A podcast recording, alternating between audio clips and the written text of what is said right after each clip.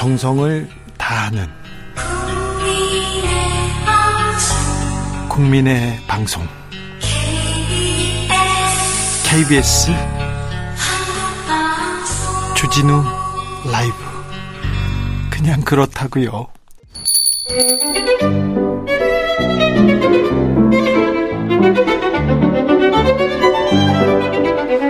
어서 오십시오. 고품격 정치 토크의 세계에 오신 여러분 환영합니다. 구성급 정치 맛집 메인 셰프 소개합니다. 깨어있는 정치지성 전 실장, 전 장관, 박지원 전 국정원장 스승 모셨습니다. 어서 오세요. 서훈 안보실장과 네. 김홍희 해경청장은 지금 기소를 했다가 그렇죠. 박지원은 안 부르고 네. 서욱 전 국방장관은 빠져 있고요. 빠져 있고. 네. 이게 무슨 의미예요? 이걸 어떻게 봐야 됩니까? 글쎄요. 제가 묻잖아요. 아니, 아니 왜 박지원은 수사도 못 하고 있습니까? 왜 부르지도 못하고 아, 뭐 저는 부르죠. 부르겠죠. 그렇지만은 이게 무슨 의미예요? 당연히 저를 조사해서 네. 서울의 기소 여부를 결정해야 될 건데. 그러니까요. 어? 서훈 실장이 최고 책임자다. 예. 이렇게 검찰에서 얘기를 했잖아요. 네. 어? 그러면서 또 문재인 대통령도 조사할 수가 있다. 그렇죠. 이건 뭐고? 제가 법사위원을 아마 국회의원 중에서 제일, 제일 오래 했을 거예요. 예, 만주 변호사 활동 오래 하셨어요. 만주 변호사 실력으로는 도저히 안 나와요. 아니 지금 원장님한테 이걸 물어보려고 하는데 이 그, 지금 아, 제가 물어보잖아요. 네. 주진이 기자한테 물어보는 거예요. 아니 그러니까요. 아니 그러면 아 왜 이해가 안 되는 게 기소 전에 적어도 원장님을 불러서 어떻게 됐는지 좀 물어보고 어떤 단서를 또 찾을 건데 그것도 없이 부르지도 않았죠. 그렇죠. 일반적인 수사 순서로 보면은 네. 조폭도 단계별로 부르죠. 단계별로 부르죠. 네, 밑에부터 중간도 뭐. 네. 제일 두목은 마중에 부르는데 네, 네. 최고 책임자인 국가안보실장 서훈을 박지원 저를 부른 다음에 불러야 되거든요. 네. 그래서 거기 불러서 구속하고 또 제가 검찰 조사를 받아야 되는데 네. 제 조사도 없이 기소를 한다. 네. 또 같은 날 보석된 같은 경우 서욱 장관은 빠졌고 네. 김홍희 해경청장만 구속되고 네. 이게 도대체 알 수가 없어요. 음. 문 대통령에 대한 수사를 할 수도 있다. 경찰에서 이런 그 생각을 내비치니까 아, 원장님께서 문재인 전 대통령 검찰 소환 조사 거부해야 된다 이런 얘기 하셨어요? 당연히 거부해야죠. 아 검찰 스스로 최고 책임자가 서훈 안보실장이라고 했지 않습니까? 네. 어. 박지원 네. 전직 대통령을 그렇게 네. 어, 뭐 아무런 혐의 없이 정치적으로 그렇게 탄압해서 되나요? 그렇죠. 설사 검찰에서 조사한다 하더라도 문재인 대통령이 거부해야 된다고 생각합니다. 네. 어, 박지원 원장은요? 예. 소환 조사하면 요, 요구에 따르실 겁니까? 당연히 저는 가야죠. 왜요? 저는 전직 대통령이 아니에요. 네. 알겠습니다. 가야죠. 네. 아, 참, 서우는 구속 기소, 김홍희 전 해양경찰청장은 불구속 기소, 서욱 전 장관은 기소하지도 않았어요. 박지원 전 원장은 부르지도 않았고요. 이걸, 이 수사를 어떻게 이해해야 될지 수사 전문가들, 검사, 판사 출신들도 다 고개를 갸우뚱 합니다. 그래서 제가 모르면 잘 모를 거예요. 그렇죠. 네. 박지원이 모르는데 어떻게 알아요? 네. 아, 참, 요란합니다. 요상합니다. 네. 그래도 지금 문재인 전 대통령한테는 계속 검찰이 또 뭘 또 메시지를 보내거나 뭐 또 다른 상황을 만들까요? 이 사건에서? 그러지는 않을 것 같아요. 인제는 예. 인제는 정리될 것 같아요. 예. 기소를 기소를 그렇죠. 기소를 하는 거는 어, 검찰에서 수사를 마쳤고 이 혐의로 재판 재판 판사님한테 이 혐의로 어떻게 판단을 내려주세요 이렇게 묻는 거거든요. 그렇죠. 예. 그렇기 때문에 지금 박지원 원장도 부르지 않고 끝날 가능성도 매우 높아진 겁니다. 그건 부를 테니까 음. 걱정하지 마세요. 그래요? 네. 네. 부르지 않을 수도 있습니다. 자, 오늘이 정기국회 마지막 날입니다. 올해. 네. 그런데 예산안 협상 아직도 안 되더라고요. 예산안 협상은 극적으로 타협될 수도 있고 예. 어, 지금 만약에 오늘 그게 안 되면은 최소한 하루 이틀의 준비 기간이 필요해요. 네. 그러니까 예, 만약 안 된다고 하면은 어 자정이라도 합의되면은 차수 변경을 해서 할 수도 있을 거예요. 네. 어, 그렇지만은 어떻게 됐든 어 회기가 끝나니까 차수 변경이 안 되겠습니다. 네. 재소집을 해야 되니까 네. 예산은 법정 기일 내에 꼭 통과시키는 것이 가장 바람직합니다. 바람직하지만 안 되면 그게 이제 12월 2일인데 네. 안 되니까 정기국회 회기 말인 오늘까지 네. 통과시켜야 되는데 안 된다 하면은 과거에도 임시국회를 바로 소집해서 네. 12월 말일까지만 통과되면은 큰 지장이 없어요. 예. 저는 그렇게 되리라고 봅니다. 알겠습니다. 네. 이상민 행안부 장관 해임 건의안 뭐 이 해임안은 어떻게 처리해야 됩니까? 여당 야당 이 얘기만 나오면 그렇게 싸웁니다. 아니 모든 국민이 이상민 장관의 해임을 요구하고 있지 않습니까? 네. 158명의 희생자들이 구천을 헤매고 있고 그 유족들이 지금 이제 모임을 정식으로 구성됐지 않습니까? 네. 뭐 사회 시민단체 민변을 주축으로 해서도 다 서포트를 하고 있는데 이건 반드시 윤석열 대통령께서 음? 해임하는 것이 대통령의 도리이고 국민에 대한 그 유족에 대한 예우라고 생각합니다. 그런데 민주당이 해임 건의안 통과시켜도 대통령 거부권 행사한다지 않습니까? 그것은 국민을 무시하는 거고 네. 영령과 유족을 완전히 2차 가해하는 거죠. 네. 알겠습니다. 음, 화물연대 파업이 끝났는데요. 네. 끝내기로 했습니다. 잘 됐어요. 네. 어, 제가 오늘 아침 YTN 라디오 새벽에 가서 그 투표가 어떻게 될 것 같냐. 그래서 가결될 것이다. 네. 그리고 민주당에서 정부의 아닌 안전운임제에 대해서 폭은 넓히지 않고 3년간 네. 계속 하기로 정의당과 함께 법사위에서 법안이 통과됐지 않습니까? 네네. 네. 그렇다고 하면은 정부에서도 대통령께서도 화물노조 노동자들을 완전 굴복해서 무릎 꿇고 죽어라. 이건 해서는 안 됩니다. 그러니까 타협, 조정이 민주주의는 대화가 가장 중요한 겁니다. 예를 아, 들면 아, 네. 지금 지하철 노조, 철도 노조, 특히 가장 큰 조선 노조가 소통해서 타협으로 잘 타결됐지 않습니까? 네. 이것을 보고 국민들이 굉장히 좋아한 거예요. 네. 그리고 이제 마지막 남았던 화물 노조도 이렇게 야당이 또 화물 노조가 양보를 했으면은 정부 특히 대통령께서 받아들이는 것이 원칙이지 강대강으로 뭐 이런 거 안 된다. 어? 민주당 정의당이 한 거 안 된다. 원희룡 장관이 복귀해라. 네. 이것은 아니죠. 원희룡 장관이 복귀해라. 뭐 계속 얘기했는데 복귀했어요. 그런데 안전운임제 3년 연장 정부 여당이 제안했는데 화물연대가 파업에 들어 돌입했기 때문에 그 제안 무효화됐다. 이렇게 얘기합니다. 무슨 무효화예요? 있으니까 오늘 화물연대도 가결을 시키니까 수용한 거 아니에요. 네. 그렇게 하면 안 되죠. 여기서 더 강하게 나가면 안 됩니까? 아, 그 전쟁에서 돼요? 러시아 우크라이나 전쟁하니까 좋은 게 뭐 있어요? 그러니까요. 그러면 계속 화물연대 파업하면은 네. 이 나라 경제는 어떻게 되고 국민 생활의 불편은 어떻게 돼요? 다 이렇게 타결됐으면은 강자가 어? 수용해야죠. 네. 대통령께서 받아들여야죠. 그런데 이 윤석열 정부 여당이 이번 화물연대 파업에 대해서는 강공 드라이브를 걸었고 본인들이 승리했다고 이렇게 생각할 거예요. 그렇습니다. 네. 그러니까 국민 여론조사를 보더라도 국민들은 항상 노동자의 권익은 보호한다. 네. 그렇지만 파업은 반대한다. 그렇죠. 네. 이게 아주 양면성을 가지고 있는 건데 제가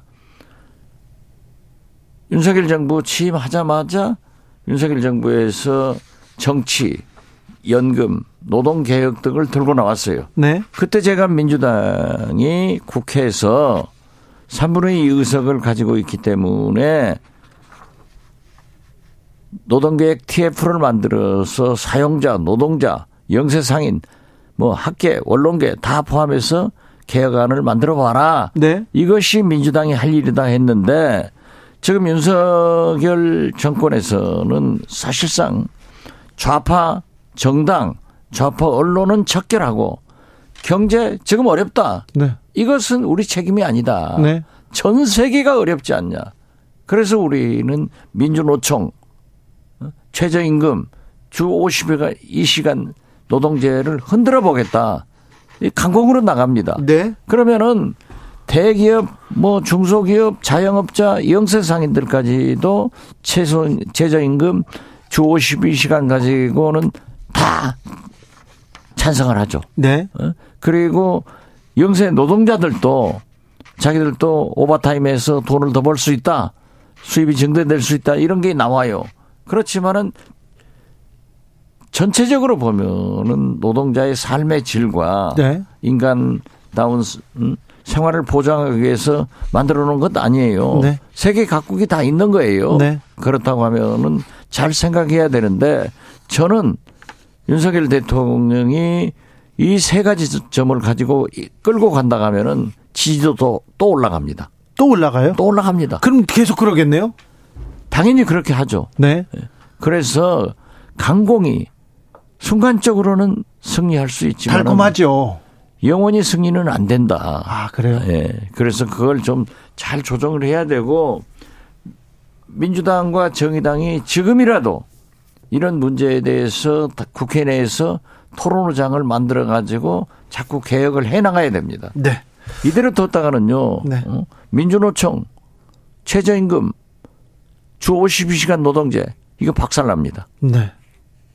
아무튼 강공책이 어 단기간에 지지율 상승으로는 이어질 수는 있으나 결국 승리하지는 못한다. 그렇죠. 순간적 승리가 네. 영원한 승리는 아니다. 알겠습니다. 그리고 그것이 민주주의가 아니다. 예. 예 이런 걸 잘 아셔야 됩니다. 알겠습니다. 네. 지원 스승의 아, 말씀이었습니다. 그런데 음, 여의도는요 사실 예산안 뭐 국정조사 여기보다 국민의힘에서는 거의 전당대 어 누가 당 대표 누가 공천권을 행사하는 거야 여기에 관심이 가 있더라고요. 당연히 그렇죠. 국민의힘은 지금 현재 2월 말 3월 초에 있을 전당대에 모든 것이 가 있는 것이 정치 인의 생각이고 네. 행태입니다. 네. 네. 2월 말 3월 초에 해야 될까요? 글쎄 그런다고 그랬잖아요. 그러니까요. 네.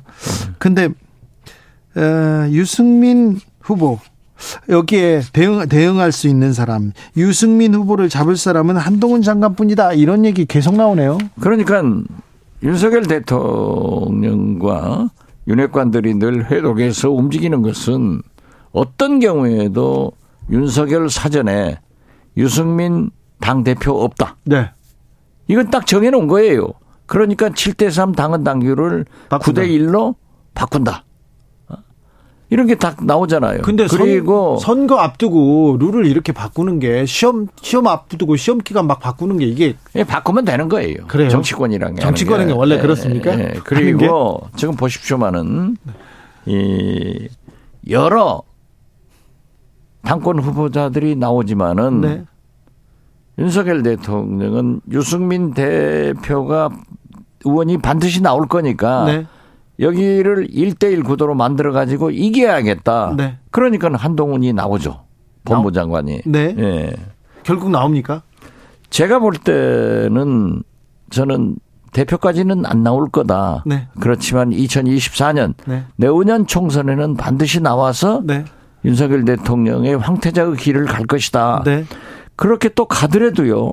오세훈 시장이, 홍준표 시장이, 원희룡 장관이, 안철수 의원이, 나경원 의원이 또 그대로 가만 안 있어요. 예. 네, 그렇기 때문에 늘 권력 투쟁은 일어나는 건데 네.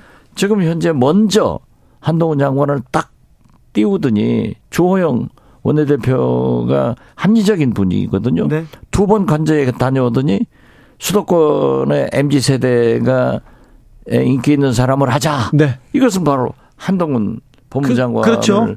표시하는 거거든요. 네. 그런데 한동훈 장관도 나는 법무장관에 전략하겠다. 또 윤석열 대통령도 무슨 소리냐? 법무장관 열심히 해라. 이게 이게 자 한동훈 나와라 그러니까 아예 아니에요. 그러니까 아, 너 아니야 이러면서 이게 올려주는 거 아닙니까? 이건 게 아니에요. 인지도를 향상시키고 네. 어? 띄워보는 네. 한번 간복이에요. 간복 쇼예요. 쇼입니까? 예. 네. 그래서 저는 아직까지는 한동훈 법무장관이 당 대표 나온다 안 나온다를 얘기하는 것은 빨라요. 네, 왜냐하면은 윤석열 검찰총장도 대권 후보로 거론되고 여론조사가 나오니까 네. 나는 빼라. 네. 이렇게 했잖아요. 그런데 네. 빼라고 정치권에서 여러 번 저도 여러 번 얘기했는데 한동훈 장관은 엔조이 하고 있잖아요. 계속 네. 넣어서. 네. 여권에서는 1등. 어? 그렇죠. 전부 합치면은 이재명 압도적으로 1등. 네. 한동훈 2등. 네. 10, 10% 내지 13%포인트 차이가 나더라고요. 굳이 또 수치를 내게 가지고 아유 정치 도사가. 자, 그런데 그러면 한동훈이 당 대 표에는 도전하지 않을 것이다. 그러면은 아니죠. 아직은 아직은 판단하기는 아직. 빠르다니까요. 자, 간보기 하고 있고 네. 쇼를 하고 있는 거예요 지금. 알겠습니다. 그래도 어, 가능성은 접을 뭐 접을 필요는 없다. 가능성 그렇죠. 보자고요. 네. 간 보고 있으니까. 그러면요. 대안을 생각해야 될 거 아닙니까? 1대1로 만들어야 될 거 아닙니까? 유승민하고. 그럼 그렇죠. 어떤 사람이 유력해요? 나경원 전 의원이 유력합니까? 그건 지금 이 말 네. 3초 전당대 날짜가 정해지면은 네. 윤심이 확실히 나오려고 하면은 1말 2초가 될 거예요. 아, 그때까지? 예. 계속 가를 봅니까? 봐야죠. 네. 간보기 해야죠. 네. 그래서 이 유승민을 꺾을 후보를 찾을 것이다. 그렇습니다. 네. 계속 그때까지 간 봅니까? 이게 국민의힘은 이게 국민의힘은 왜 그러면서 늘 경쟁하고 네. 싸우기도 하고 그 자체가 논의되는 게 정치적 흥행이 되는 거예요. 네. 어, 그러면은 민주당은 사실상 정치 논쟁에서 정치 뉴스에서 사라질 염려가 있어요. 그러니까 민주당은 제가 말씀드린 대로 개혁으로 네. 민생으로 매진해야 돼 들어가야죠. 네. 너희들은 싸우지만 그렇죠. 너희들은 전당대로 싸우지만 우리는 정치 개혁을 위해서 노동 개혁을 위해서 민생 경제를 위해서 이렇게 일한다. 이걸 보여줘야 돼요. 그렇죠. 자중 질환이라고 볼 수까지는 없다고 하더라도 국민의힘에서는 전당대회를 놓고 굉장히 격렬하게 지금 어, 토론하고 싸우고 있습니다. 그게 자중 질환이에요. 네. 네. 그렇죠. 그 자중 질환도 정치는 괜찮은 거예요. 그래요. 그렇죠. 자, 그런데 이런 어, 국민의힘에서는 이런 정치 뉴스가 나오는데 민주당에서는 계속해서 이재명 대표의 사법 리스크, 검찰발, 또 재판, 오늘은 정진상 기소 이런 얘기가 계속 나옵니다. 그러니까 제가 네. 말씀드리는 거예요. 어? 민주당은 개혁을, 네. 노동 개혁을, 연금 개혁을, 정치 개혁을 어떻게 하겠다. 네. 이런 것을 정의당과 야, 야권들이 해가지고 자꾸 화두를 던지고 국민과 함께 문제를 제기하면서 해결해 나가야 된다고요. 네. 그런데요, 저기 윤영찬 민주당 의원이 이재명을 친 건 이낙연 이런 그 뉴스에 법적 조치 취하기로 했습니다. 아, 어찌 보면 이건 뭐 누구의 계책 같기도 한데 계속 뭐 남욱 변호사가 느닷없이 법정 진술을 하니까 네. 그거 보세요. 제가 뭘 하겠어요. 네. 민주당은 단결해서 이재명 대표를 중심으로 싸워야 된다. 네. 안 싸우니까 그런 게 한 방 나오니까 흔들흔들 하잖아요. 개딸들도 뭐 윤영찬 의원 비난하고 이런 네. 건 있을 수가 없는 거예요. 그것이 자중질환이에요. 그렇죠. 어, 그것도 자기들이 자중질환을 일으킨 게 아니라 어? 범죄자 재판 과정에서 나온 얘기를 가지고 싸우면은 누가 좋아요? 뭐 국민의힘 좋죠. 국민의힘 네. 좋죠. 네. 반대 당 민주당 어렵죠. 네. 어? 거기다 설상가상으로 이재명 대표 뭐 흔들어대고 그러면 안 된다 이거죠. 그래서 저는 최근에 제가 강연을 많이 다니는데 강연 제목이 그거라니까요. 똑같아요. 만약 지금 김대중이라면 네. 어떻게 할 것이냐. 네. 내가 볼 때는 김대중 대통령 비서실장으로 어? 내가 볼 때는 김대중 대통령은 민주당이요 뭉쳐서 이재명 대표를 중심으로 싸워라 네. 이렇게 하신다. 네. 그러니까 다른 얘기를 지금은 하는 것이 안 좋다. 저는 그렇게 얘기했는데 딱 그 남욱 어? 재판받는 사람 법정 진술 하나 가지고 지금 민주당이 흔들흔들 하잖아요. 네. 자기들끼리 그 싸우는 게 그게 자중질 아니에요. 이재명 중심으로 지금 민주당은 단결해서 싸워야 한다. 그렇죠. 뭐하고 싸워야 됩니까? 윤석열 대통령을 싸워야죠. 그렇습니까? 네. 근데 지금 잘 윤석열 못... 대통령은 보십시오. 지금 국방백서의 주적을 국, 북한으로 처음으로 박았잖아요. 네. 처음이 아니라 다시 한번. 네. 음. 그리고 주적은 지금 용공 문재인 비리 이재명으로 결정해 놓고 싸우잖아요. 네. 여기서 싸워야 되는데 느닷없이 남욱 변호사라는 재판받는 사람이 한마디 윤영창 꺼내놓으니까 그것 가지고 싸우는 것이 자중질환이다 이거죠. 그렇죠. 그안 하면 안 돼요. 네네. 지금 그러면 윤석열 대통령은 북한, 주적인 북한, 그리고, 어, 문재인 전 정권인 문재인, 그 다음에 이재명 대표하고 싸우고 있는데. 그게 좌파 정당이지. 자, 그리고 노조하고도 싸우고 있는데. 그렇죠. 이 싸움을 만들어 가는데 네. 어찌면 그러면 정치력을 보이고 있습니까 지금은? 무슨 뭘 보여? 정치력을 보이고 그렇죠 있습니다. 보이고 있죠. 자 여기에 대해서 아, 지금 그러니까 화물연대도 저렇게 꽉 굴복시켜서 예, 그걸 받아들이는데도 안 돼. 이런 건 나가잖아요. 그런데 민주당은 지금 어, 대우를 지금 정비하지 못하고 싸우지 못하고 있는 상황입니다. 그렇죠. 그것도 거듭 말씀드리지만 남욱이라는 법정 진술 가지고 어? 여기에 흔들려서야 여기에 흔들려 버리면 그게 되겠냐고요. 네. 어? 그래서 나는 개딸이 뭔지도 몰라요. 네. 그분들하고 난 관계도 없으니까 그 개딸들도 자기들이 진정으로 이재명 대표를 생각한다고 하면은 윤영찬 의원 비난하지 마라 이거죠. 네. 왜 그걸 그런 걸 하느냐. 네. 어, 어제 대통령과 대통령 내외와 아, 축구 국가대표팀 선수들이 청와대 영빈관에서 이렇게 만찬을 했습니다. 영빈관 잘 가셨잖아요. 네. 잘했잖아요. 윤석열 대통령이 잘하는 게 많아요. 상춘제도 갔더래. 네. 상춘제도. 아, 돌아간 건 잘한 겁니까? 뭐 돌아간 건 잘했죠. 대표팀하고 밥 먹은 것도 잘한 거죠. 잘했죠. 네. 셀카 찍고. 그 잘했고, 네. 셀카 찍고, 뭐, 공 받고, 손흥민 주장이 완장 채워주고 완장도 채워주고 좋아요. 그러려고 하면은 158명의 영령들이 구천을 헤매고 있는데 국가 잘못으로 희생된 그 사람들을 위해서도 저는 이상민 장관을 해임하고 만났으면은 얼마나 좋았을까. 자, 또 지나갔으니까 오늘이라도 해임 건의안이 통과되기 전에 네. 이 대통령께서 그렇게 결정하고 그 영빈관에서 유족들을 전부 초청해 가지고 유족들의 얘기를 듣는 그런 일을 한번 대통령 내분이 하시면은 더 좋을 거다 그거예요. 그러니까요. 청와대 영빈관에서 그 만찬이나 행사를 하기 시작했는데 그 첫 번째 손님이 12구 참사의 유족들이었다면 얼마나 좋았을까. 그 전에 이상민 장관을 해임하고 만났으면 얼마나 좋을까 이런 생각 해봅니다. 그렇죠. 그렇지만은 만시지탄이지만 지금이라도 하시라 이거죠. 네. 관저 정치 많이 하시는데 2호 관저 만찬 포옹을 이재명하고 하면은 국민들이 얼마나 좋겠어요. 그런데 이재명 대표는 안 만난대잖아요. 자, 그러니까 대통령이 그렇게 하시면 안 된다니까. 그리고 MBC 기자분으로서 등 한번 치는 모습.